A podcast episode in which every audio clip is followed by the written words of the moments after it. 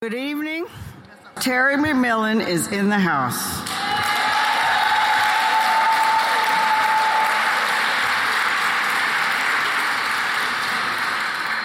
And I must tell you, there aren't many times in a librarian's uh, life and career where you get to introduce and even carry the purse of one of your favorite authors. So I'm Carla Hayden, and I thank you for joining us for what you can see is a very, very special edition of our Writers Live series. Tonight, we are excited and thrilled to welcome back to Baltimore one of our favorite guests and authors, Miss Terry McMillan.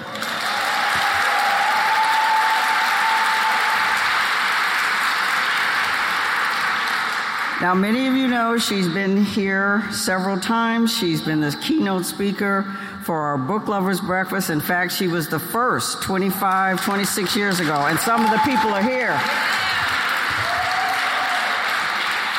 And this evening, she's here to talk about her new novel, I Almost Forgot About You. And like her previous novels, it is going to be an instant bestseller.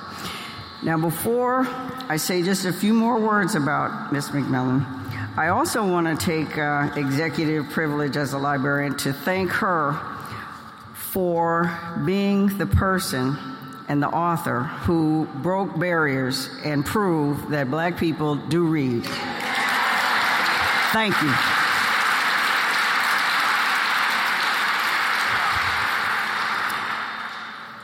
Now, we're in the Central Library. Many of you have been here before, and in a few weeks, we're going to start a major renovation. So, this is one of the last events that we're going to have in Central Hall, and we hope you'll continue to come to the Pratt Library and visit with us and our authors.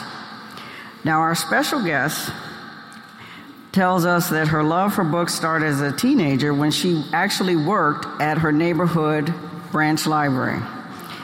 And now, as you know, she's the best selling, award winning author. Waiting to Exhale, How Stella Got Her Groove Back. We're all waiting for that one.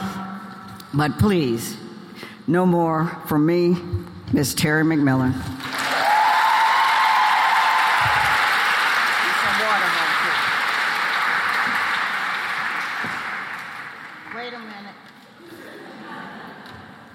While she's looking, someone dropped their Visa card. You might want this for your books. I want to take a picture. Uh, you take a Yeah. Oh, wait. This is just beautiful.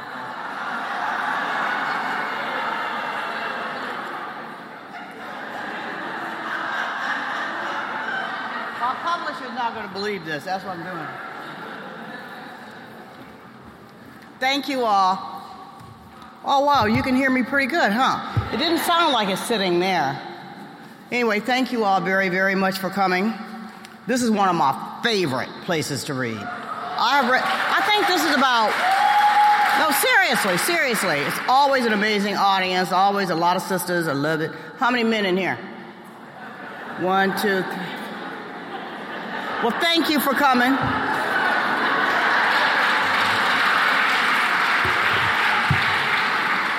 And I would like to say that um,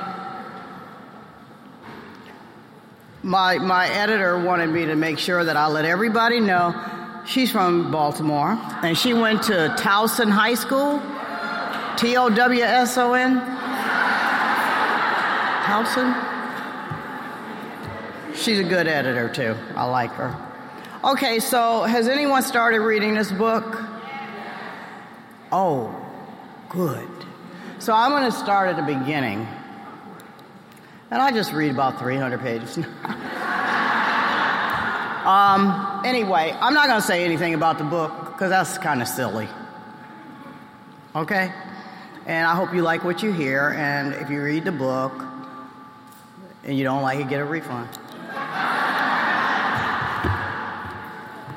I had some crab cakes today. I had them for lunch and I'm having them for dinner. I don't know what made me just think of that. But anyway, thank you all for coming. So can you can hear me okay?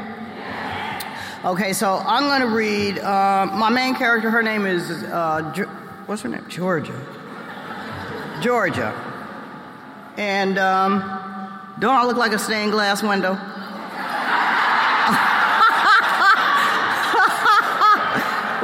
You, want to know something funny? This is a man's suit. Yeah. Yeah. I didn't even have to do anything to it. I like it. But, you know, next year it'll be a different story. Anyway, I think I have to.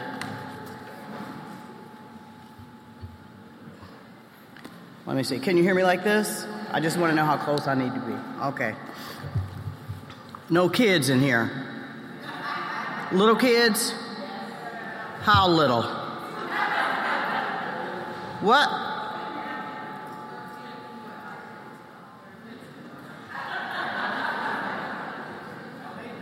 Okay. No five and six year olds. Okay. It's another exciting Friday night. The, wait, let me just say this. The story takes place in the Bay Area, uh, San Francisco, Oakland. Okay? That's what you need to know. It's another exciting Friday night, and I'm curled up in bed alone, of course, propped up by a sea of pillows, still in my lab coat, the sash so taut it's suffocating the purple silk dress beneath it, but I don't care. After a grueling day of back to back patients, I'm a few minutes away from being comatose, but I'm also hungry, which is why I'm channel surfing and waiting for my pizza to get here. I stop when I come to my favorite standby law and order criminal intent, even though I've seen almost all of them, including the reruns.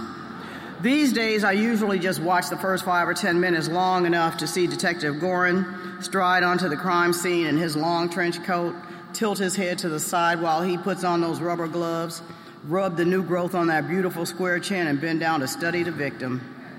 It's at this moment, before he utters a word, when I usually pucker up, blow him a kiss, and then change the channel.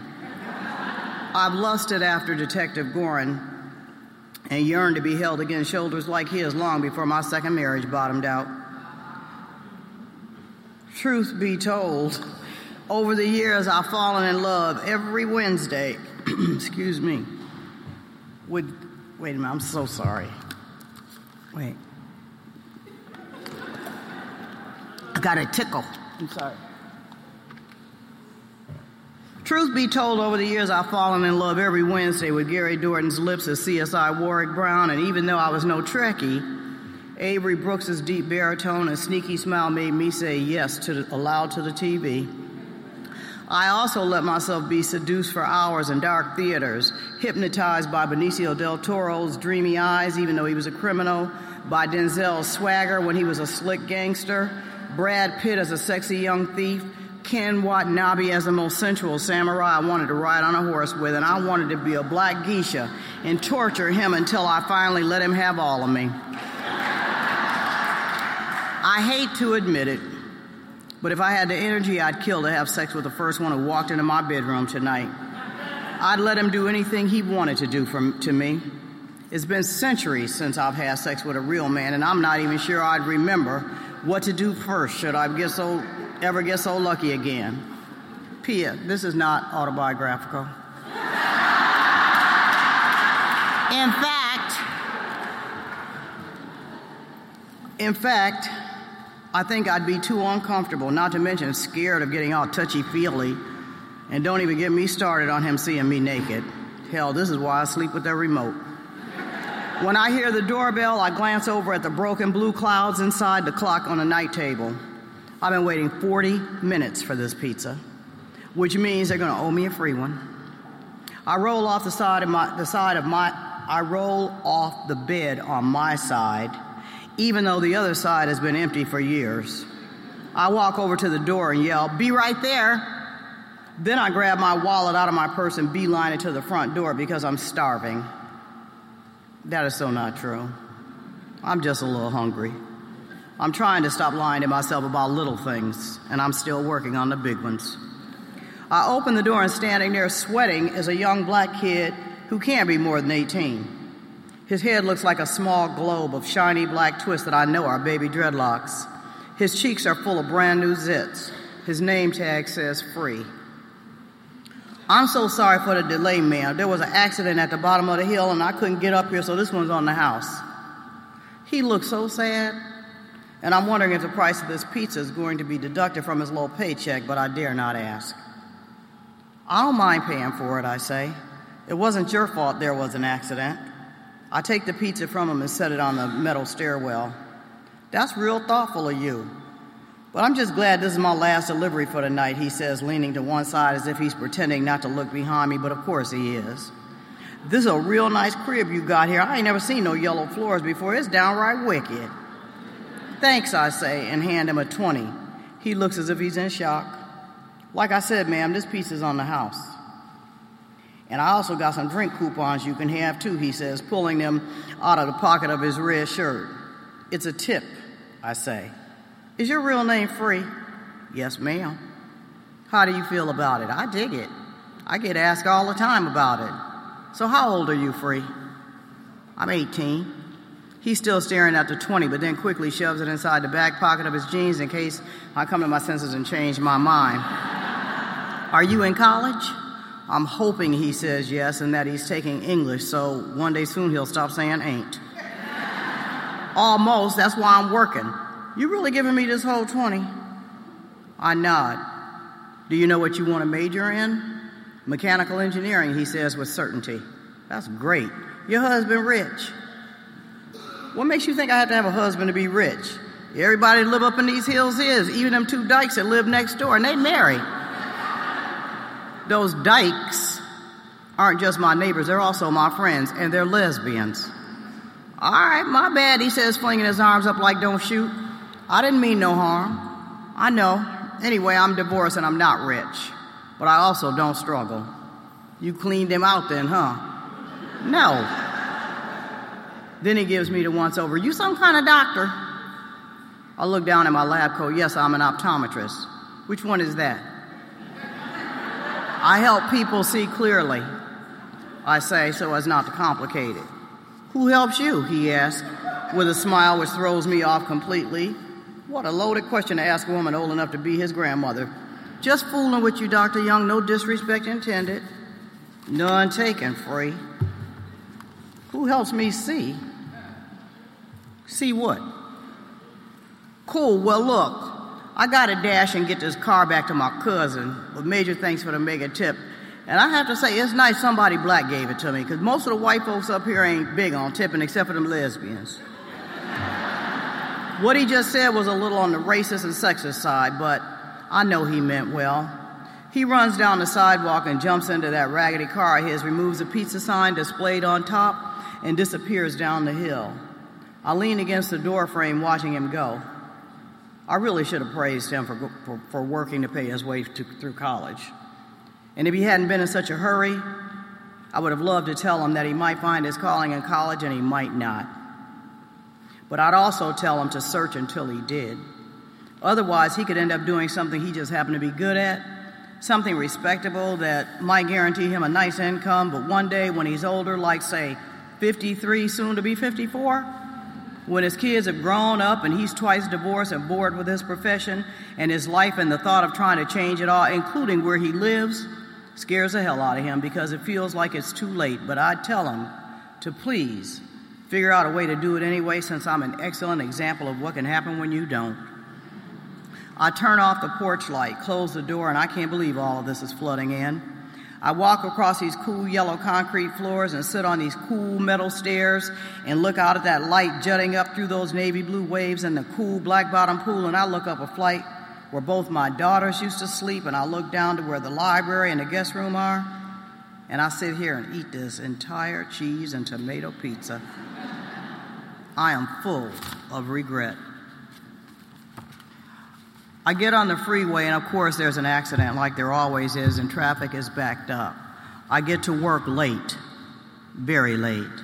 And I rush past the tall wall of windows, and Marina, our six foot Japanese receptionist, waves at me. She's on the phone sitting behind the long maple counter. In the four years she's worked here, she's worn black every single day, including her fingernails. From here, you can only see her shoulders. She waves. And when I get in, I walk over to her and say, So, What's the verdict?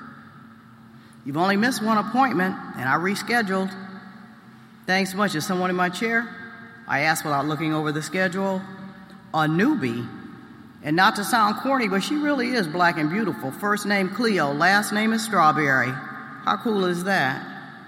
We must thank our florist. Anyway, Cleo just wants new contacts. You want a Peet's? It won't help, Marina, but thanks. She hands me my appointment list in the patient folder, patient's folder. Strawberry.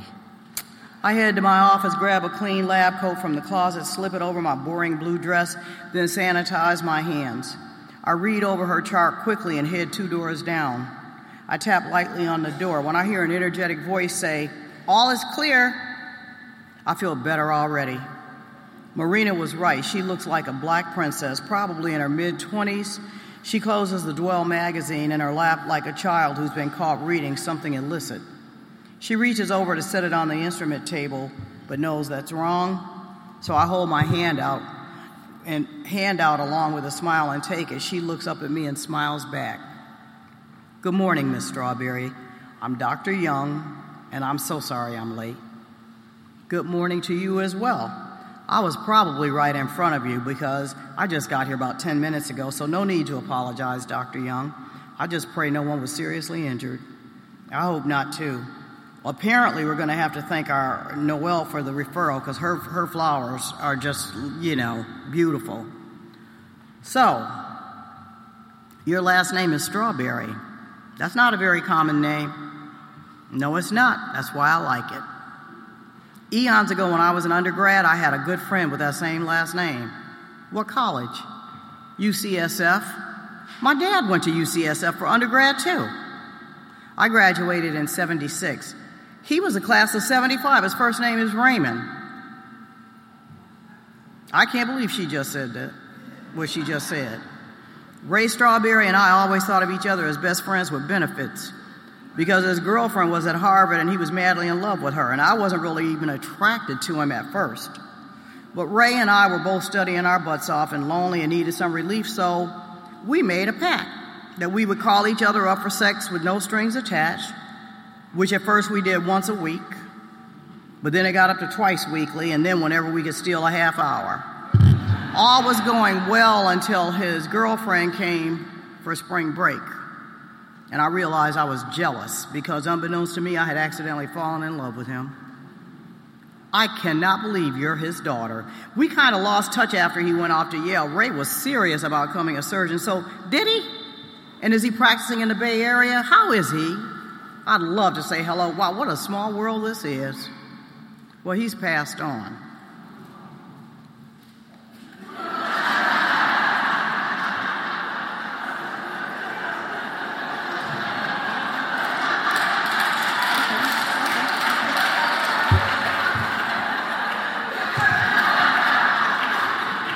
Okay. Y'all messing up the mood.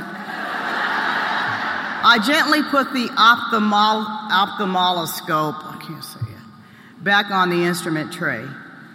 It doesn't matter that I haven't seen or thought much about Ray in all these years. I can't believe his daughter is sitting in this chair in my office and has just told me that the first man I fell in love with is dead. It's been five years now, she says, as she brushes her fingers through those thick black tendrils. A six car pileup. A deer. Shit. I am so sorry to hear this. So very sorry. Shit. I grab a Kleenex for myself and then hand her one. I give her the exam, measure her vision, and dilate her pupils in total silence. She starts to tell me her father's history, but suddenly stops because she knows. When we're finished, I'll write her a prescription for new contacts, tell her how nice it was to meet her, that her vision will probably be blurred for the next few hours and to avoid direct sunlight. On the way out, she hugs me like it's goodbye, and I know she won't be coming back. I'm melancholy for the rest of the day. I don't feel like driving home in rush hour traffic. I don't feel like driving in rush hour traffic and don't feel like going home. I walk six blocks towards Fisherman's Wharf. Even though it's only six o'clock, it's almost dark, and the breeze coming from the bay bites. No matter how warm it is in San Francisco during the day, the temperature is guaranteed to drop as much as 20 degrees by evening, which is why I have on my lined trench coat with a wool scarf wrapped around my neck four or five times. My hands are in my pockets.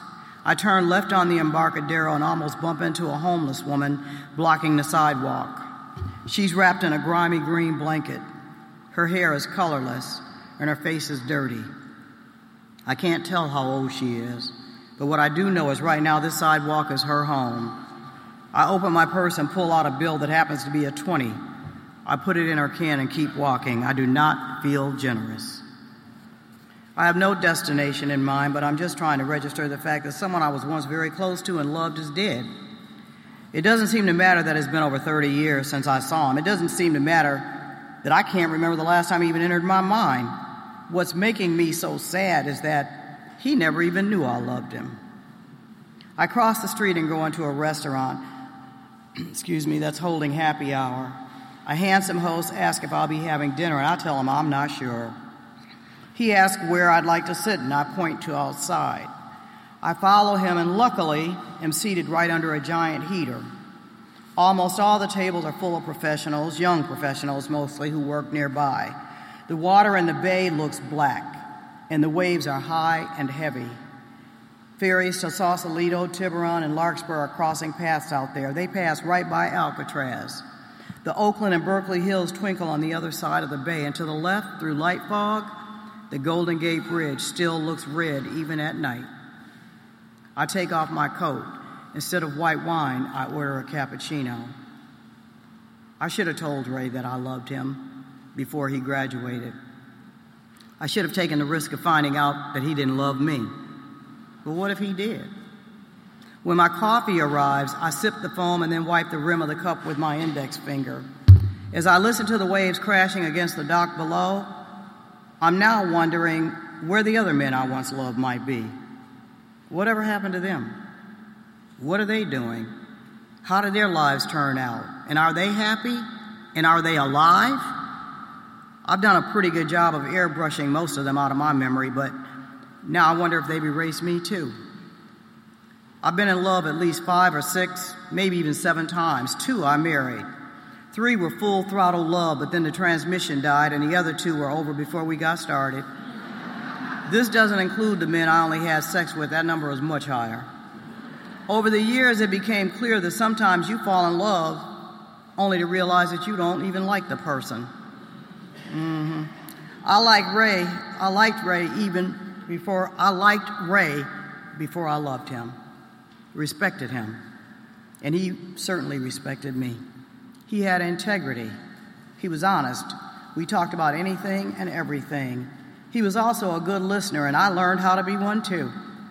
I didn't put on airs and didn't have to work to impress him. He liked me as is which is why we didn't play any silly games. In fact, he was probably the first guy I could say I was friends with. After Ray graduated, he went on to Yale and disappeared from my radar. I became a better person because of the time I spent with him, knowing him. I never got a chance to tell him that, but I think I would like to let the other men know what I gained from loving them, maybe even hating them. Right now, I don't exactly know because I've never even thought about it before. What I do know is that men have occupied almost 35 years of my entire adult life. That's a whole lot of time. It now seems obvious that the way we're raised has a major impact on what kind of a person we turn out to be, but so does who we love. I want to find them. I want them to know that they were once important to me. I want to tell them what they gave me. I want to find out what I gave them. I want to remember why I loved them why they loved me. I want to understand why we stopped loving each other, why we stopped caring for each other, why we hurt each other. I want to apologize. I want to explain. I want to forgive them. I want to find out if they've forgiven me. I want to figure out why it's so hard to forgive. I want them to know I didn't forget about them and I just chose now to remember. On the way home, there's no traffic. I feel different, lighter, clear, as if I've just opened a lane for myself and I'm about to enter it. When we're young, we think we're always going to be young. We thought life was going to be one long party, one thrill after another. We knew we would get over heartache and disappointment and failure in a snap because we were going to have hundreds, if not thousands, of opportunities and do overs. We knew that success and happiness and love were in the cards. We didn't worry about the future. We were more worried about the next time we were going to get laid. Now, you fall across a bed when you're not sleepy, but just tired of the way you live or aren't living. From the outside, you shouldn't even be complaining, but success and a good credit score cannot love you or give you an orgasm. You even empty the trash and wonder what you're really throwing away. You comb your hair and put on makeup and buy something pretty to wear and get your nails and toes, toes painted hot pink, and even though you don't feel hot, and you wonder who will notice. You shave your legs and under your arms and get your eyebrows waxed, and you wonder who will notice. And then one day, out of nowhere, you stop wondering and start worrying that the best part of your life is behind you. Is this how it's going to be forever? Is this all there is? God, you hope not. On Friday night, I decided not to help Detective Goren solve any murders. Fuck him. On Saturday, I decided to go to, not to go to Costco or Home Depot or Target or the grocery store for anything because there is nothing that I need. I go to the movies. I buy a ticket to see You Will Meet a Tall, Dark Stranger, not realizing it's a Woody Allen movie. And as usual, it's smart and entertaining, but there's not a single person of color in it. I imagine I managed to laugh anyway. When I get home, I decide to reread The Alchemist. Oh, what a night. On Sunday morning at 7 o'clock sharp, I text Wanda, my BFF, meet me at the reservoir. I'll be there at 8. She replies, meet you, we'll meet you there. Hooray. Wanda happens to be my cheerleader. She's worried that her best friend might die a lonely spinster, which is why she's a nostalgia queen and continues to rhyme, remind me of when we were hot young things who used to make men take a number. Well, now my number is 175 pounds. She's been happily married to Nelson for 32 years. They chose not to have children and never apologized for it. Three's a crowd, she said, right after they eloped to Maui. She's been my best friend since college, and even though she's opinionated, often misses the mark as well as the point, it's also the reason I love her. I drive up the entrance uh, lined the entrance road lined on both sides with, with giant oak and pine trees. It feels like an enchanted forest. And when I reach the top while, where the parking lot is, a huge blue body of water is surrounded by hundreds of acres of green and gold hills. I spot Wanda stretching on a park bench in one of her nylon jogging outfits she buys at the uh. Um, excuse me. Sorry. To my dismay, Violet, my other girlfriend, who I really feel that I've known since college, who is more like a stepsister, because we break up from time to time, even though I still love her. Violet and her and her and her daughter Velvet pull, Velvet pull up right next to me. Why didn't Wanda bother telling me that Violet was coming and bringing her daughter? I wave and smile and don't get out of the car. This spoils my plans. How can I have a personal grown up conversation with a hip hopper right next to us? Before I can figure, figure out how to handle this, Velvet jumps out of Violet's white Range Rover, runs over, opens my door, and gives me a big hug. Hi, Auntie. Thought I'd join you guys this morning. It's been too long, I say, with as much enthusiasm as I can muster. She runs over and does the same thing to Wanda. Like mother, like daughter, she's in skin tight orange leggings and an even tighter white tank top. She has about a thousand blonde braids that hang down past her shoulders. She runs back to the SUV and hops back in. Wanda turns and waves. Um, Wanda turns and waves, okay? Anyway, of course, Violet's still on her cell phone as usual and holds up her index finger to give her a minute. I text Wanda. I'm going to call you in a sec. Answer, but don't look up at me. I dial her number and pretend I'm getting an incoming call. I put a glad to hear from you look on my face. On our walk this morning, girl, I had planned on telling you that I'm seriously thinking about putting my house on the market and I'm considering, I skipped something, okay? Putting my house on the market, and I'm considering selling my share of the practice and trying to change professions sometime in the near future, and not necessarily in that order. And Wanda, I just found out that Ray Strawberry died five years ago, which has really broken me up. And even though it might sound like a crazy thing to do, I've decided I'm going to look up all the men I love just to let them know I'm glad I had the opportunity to know and love them, and just to see if they're alive and well. I know it may be a lot to take in, but now that Violet has brought Miss Thing, you know we can't talk about nothing real. So I'm hanging up and we can talk about this another time. I end the call and get out of the car and smile as if I have just received the best news. Violet and Velvet decide that they are going to jog on the upper path. We are grateful. When they leave, Wanda and I walk in silence for the first 10 minutes. So I say, Wait, Georgia. I've got to ask you something. Of course. What made you decide to do all this? Sometimes you know in your heart it's time to make a change, but the longer you just think about it, the longer the change takes, if ever. I'm finally tired of just thinking about it. But let me ask you a question, Wanda. Ask away. You're happy with your life, aren't you? She nods. Well, I'm not. I'm bored with mine. And since my life is the only thing I do have some control over, I want to start changing some of it. I'm listening. Don't you have any regrets? We all have regrets, Georgia. Well, I feel like I have too many. I'm getting old, Wanda. We're getting old. Not old, old, but old. Older. And at some point, we need to be honest with ourselves and do what excites us instead of what looks good on paper. I think that's how I ended up in optometry. I was good in science, and I wanted to impress my father by proving how smart I was since he was a doctor. But I just kept on proving it, only to learn later that he didn't care what I did as long as I loved it. So now here I am not loving it. And even though there's some things I do love to do, I'm not sure if it's too late to find out how I might be good at, be, how good I might be at them. But so help me, I'm going to really try to find out. Well, finally, this is the Georgia I've missed. Hold on. This isn't our dream of Jeannie, honey. One step at a time. At first, you have to have the dream before you can walk inside it. Let's keep walking.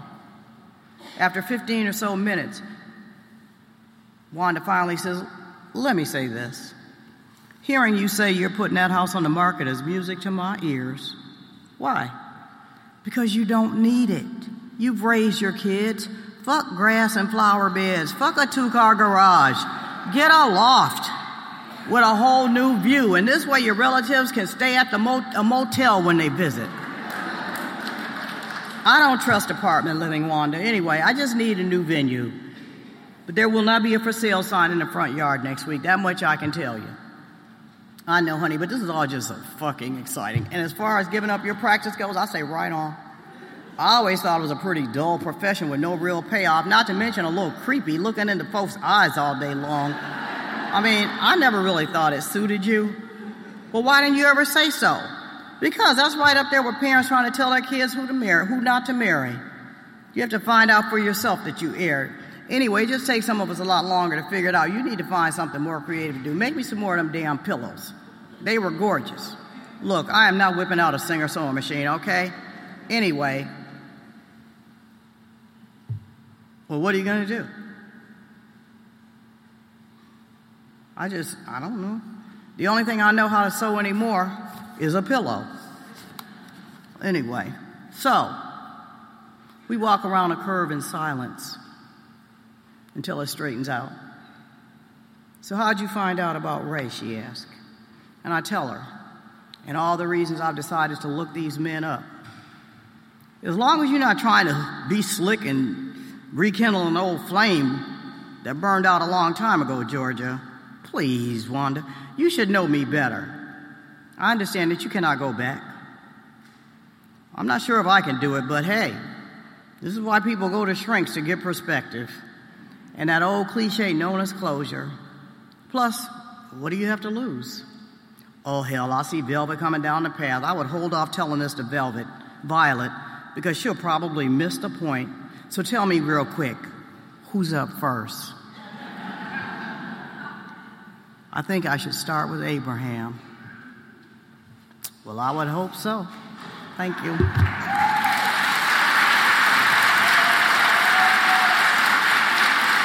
Thank you.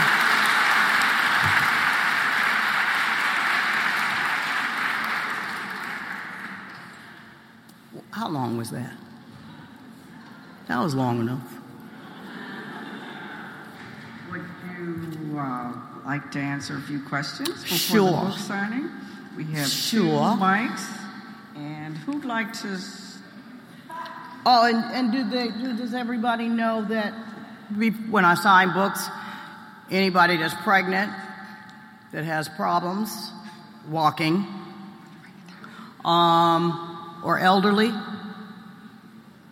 they come to the front of the line. Okay? Uh, questions? Anybody? We've got two mics. Okay. This is beautiful in here. Good evening. Ms. McMillan, when Where one of- are you? Oh, When when one of your books becomes is going to be a movie, is that does do you elicit uh, uh, cast not cast the writers for the idea, or do they come to you? And then what part do you play in all of that? Um, well, first of all, they usually approach me. I don't really solicit them. I wrote it the way I wanted it. Um, but Hollywood pays good money.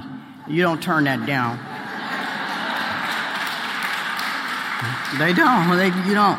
Um, the only role that I play, I mean, the, you know, with Stella and uh, Exhale, I was talked into writing, co-writing the screen, writing the screenplays. But I, I, you know, I went to college to learn how to do that, but obviously I didn't learn it.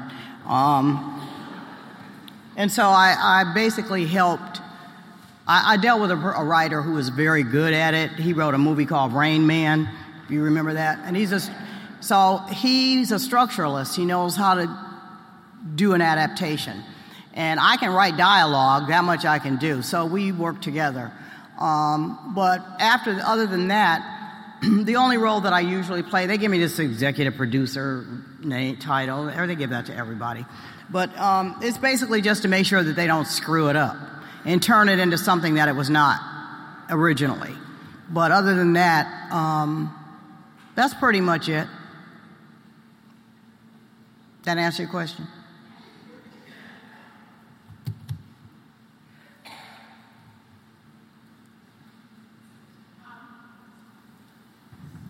I don't really have a question. I just want to say thank you. yeah. I started reading this last night, Uh huh. and I said, Why is she in my head? I'm getting ready to have a monumental birthday, and I was. What, what would that be? Excuse me? What would that be? What, is, what do you call monumental? You brought it up.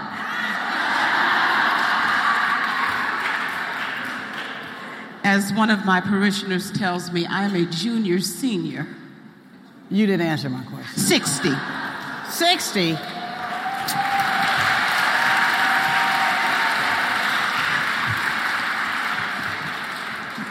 Two Try, try 64. Well, you know, look, two divorces, two strokes, and still moving. Mm-hmm. Work a full time job, pastor a church, and was reading this because when I saw that it was coming out, I knew it was going to be good. Don't What- assume. No, I knew it was going to be good, and it spoke to me. And I just wanted to say thank you. You're welcome.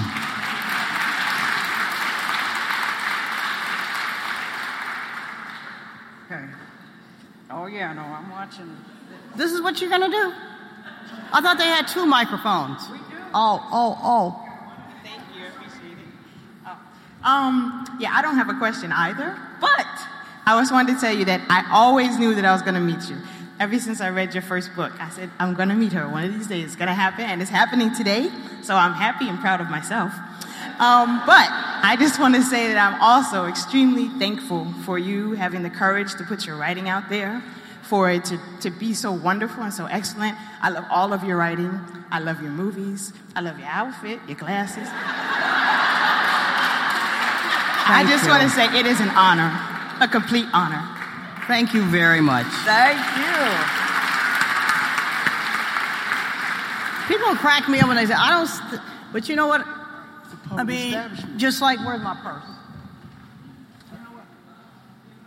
Target. Okay? I run into so many folks at Target, Home Depot, and they're like, you know, I'm not Beyonce.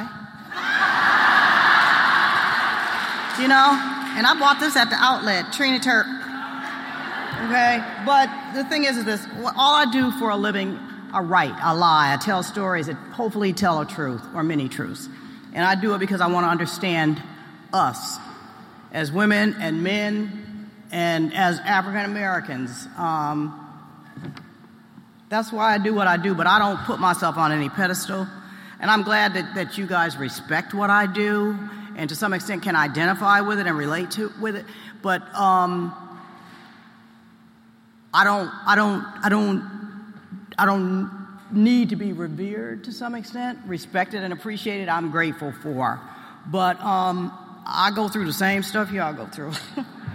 okay, so just just keep that in mind because I've had a lot of bookstores, um, and you know, you know, folks say, you know, I mean, some some of the black newspapers that I've I've interviewed, you know, they're like, well, Miss McMillan, you know, some few writers, they, they, you know, they don't even talk to us anymore.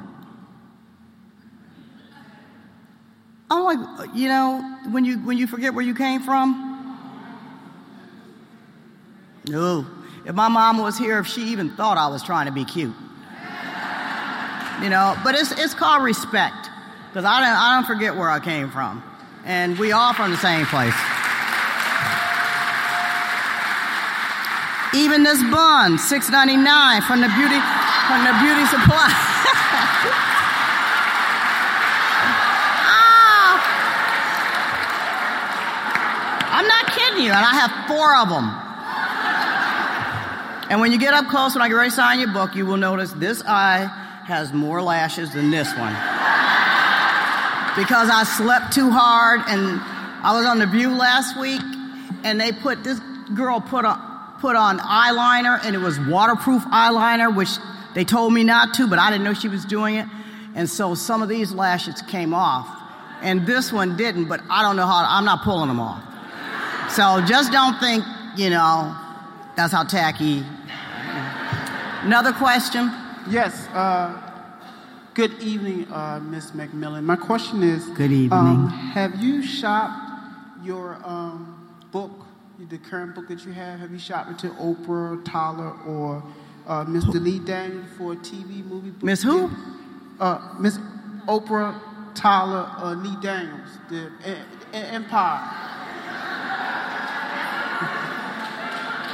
Or and and I also want to know can you talk about? Um, cause I think I think I think the other two movies that you, the other two, how Stella got groove back and Waiting to Exhale, are very good movies, and I think uh, this will be a good book too because it's dealing with some real issues of women lives. And how old might you be? I'm 34, and my question, my other question is, can you also talk about the ups and downs of your um, career as a beginning author? Okay. Can I do what? Ups and downs of your career? That's a whole bunch of. I know.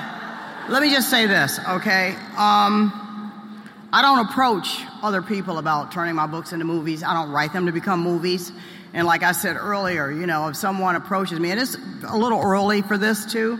Out of all the books, this would be the one I would want to see as a film, to be honest with you, because it deals with a middle-aged woman, um, a woman who is in her 50s, who is still, um, yeah, I mean, my attitude is that a lot of people think that once you turn 40 and 50 is all downhill from here.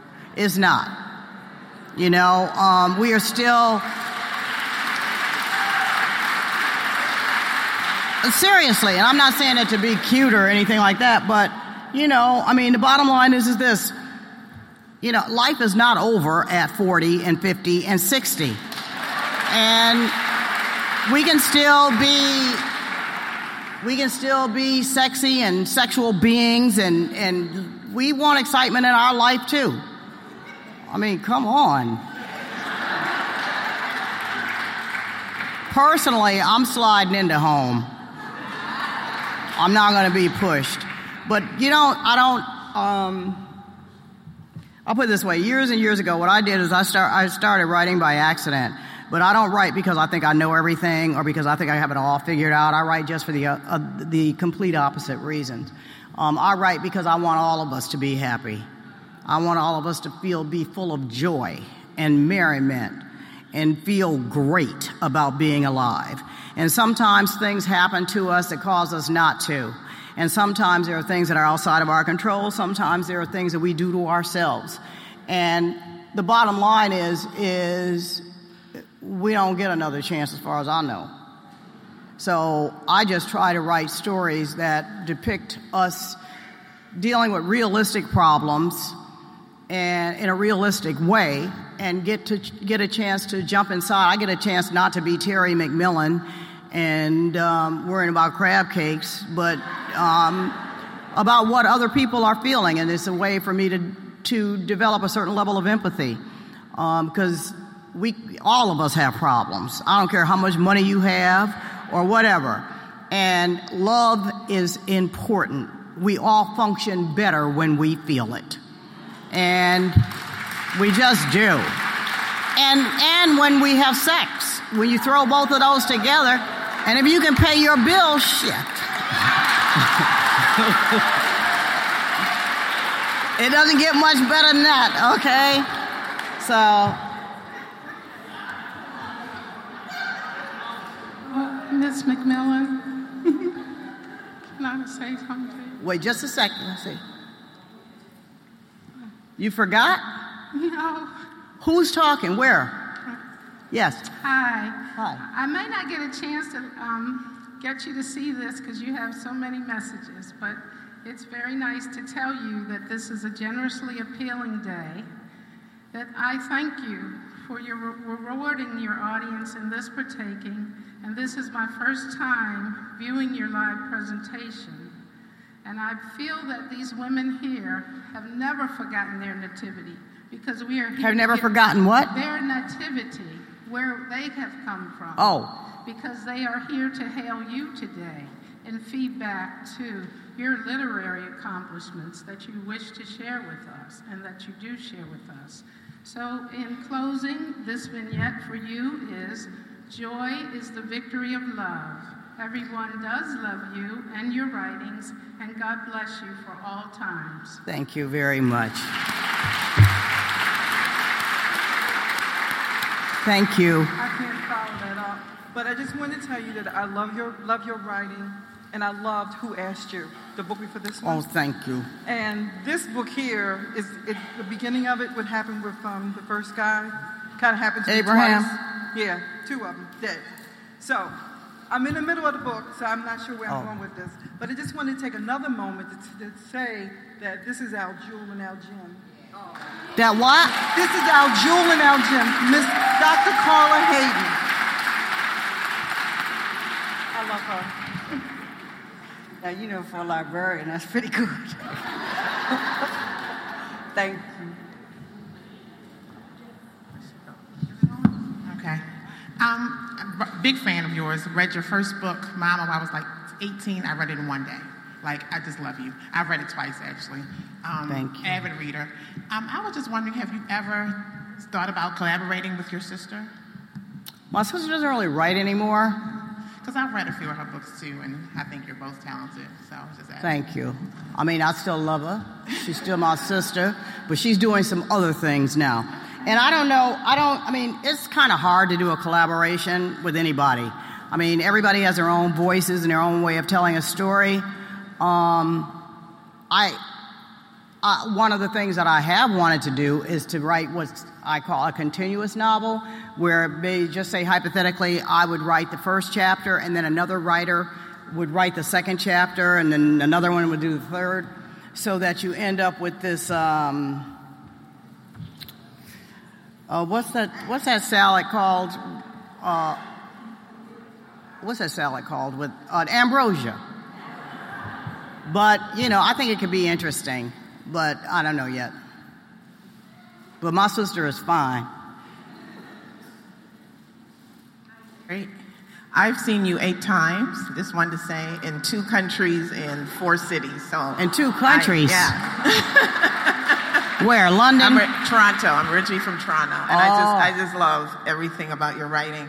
Um, I want to say you have developed quite a brand. I teach PR to authors. And um, we talk about branding, and I use you and Stephen King in my book that I wrote for authors and how to do PR. And the brand that you've developed um, what I really want to ask, I don't know if it's a conscious brand that you've developed, but what it is, what I love about you is the authenticity of it.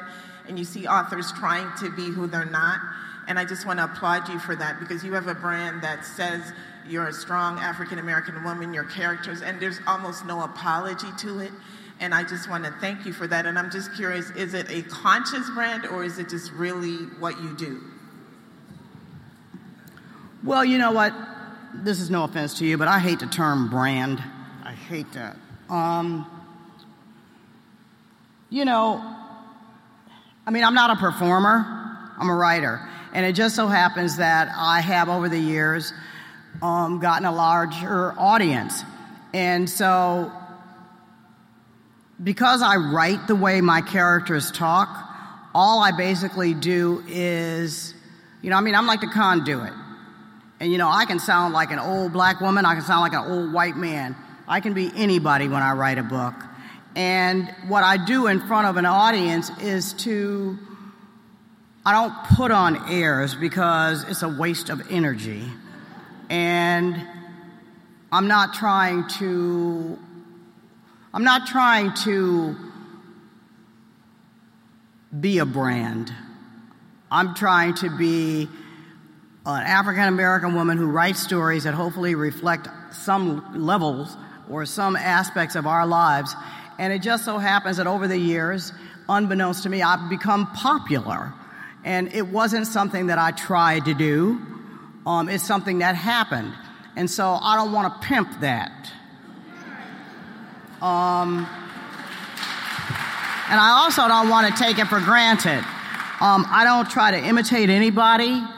Um, and, you know, all of my friends know that, you know, I can be just as silly and crazy and loud and verbose and mean spirited, um, like everybody else. And so when I stand in front of an audience, you know, it's not a performance, you know. Um, I feel like it's sort of like a, and I've told, I've told my editors and all that because I have a new new editor, a new publisher. And I said, that's why I had to take your picture because they're not going to believe this. And I said, you know, they, because I had like a hundred and some odd people in New York and they're like, oh, Terry, you have such a great audience. And I was like, it must, it was raining earlier because I said, you don't understand. And then my other, one of my other publicists, she went to this one event and I said, let me warn you. And this one was a whole bunch of folks. Okay. And she, I said, I want to tell you, when it's good, there's like church. It's like this call and response thing. I said, You will hear people say stuff out loud. She didn't even know what I was talking about until it happened. And this woman sitting in the front row saying, Girl. And she looked over and then she said, Tell it. Tell it, tell it, tell it, tell it. It. And I said, You know what? And that's the beauty of it. And like I heard it tonight, you know. Um, and, and all it is is sort of like, it's sort of like I don't know you, but I know you. You know what I mean? And it's like it's a sort of a sisterhood, friendship. And that's why when people say, you know, oh, like when you say, oh, I've always wanted to meet you, and I was like, you know, because um, there are a lot of writers that I love, and I, I don't care if I ever met them, because they, I, I, fall in love with what they have on the page, and that te- that tells me who they are and what they care about, you know. So I'm grateful. And without you, there would be this, you know, I mean, there would be these books, but this is just different. And the other day, my son said to me, who was 32 years old, and fine and six foot two. Looks like Draymond Green, except he's finer. Stanford University graduate. Guitarist, who now works at Enterprise. Because he said one day he wants a family, and I was like, guitarists have babies, and they take care of it. Anyway, he sent me a text and said, Mom, I just want you to know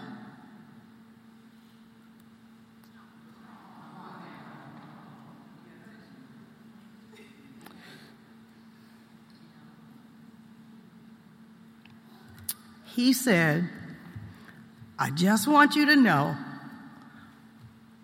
how proud I am to be your son. And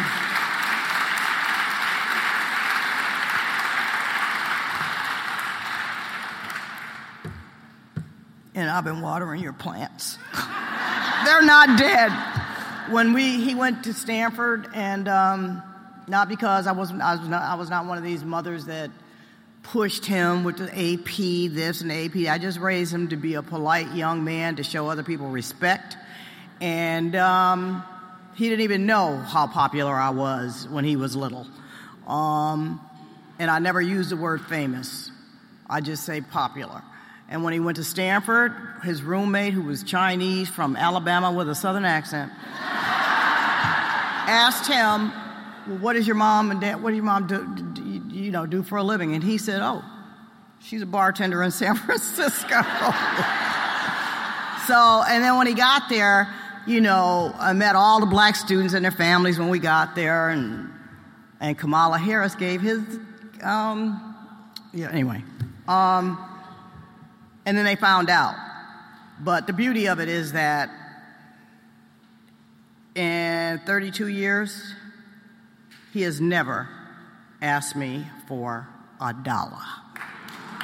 And so I am just as proud, but he does take gift cards. We've got time for one more quick question before the book signing. I just wanted to say um, I've never seen you live. I've always read your books, uh, how Stella got out, her groove back showed up for me in a dark area in my life. So thank you for that. You're and I'm from. Washington, D.C., so we're going to inherit your wonderful um, Dr. Hayden. So you'll be coming to D.C. to our libraries. But I just, Oh. wanted to, I just wanted to say um, thank you for being so humble. Um, and I'm a new writer, but I'm a singer and a writer. So Cool. your humility speaks more volume than your books. So thank you. Thank you very, very much. Thank you all, everybody. Thank you, Ms. McMillan. Thank you. Thank you, thank you, thank you. Please, one more hand for Terry McMillan.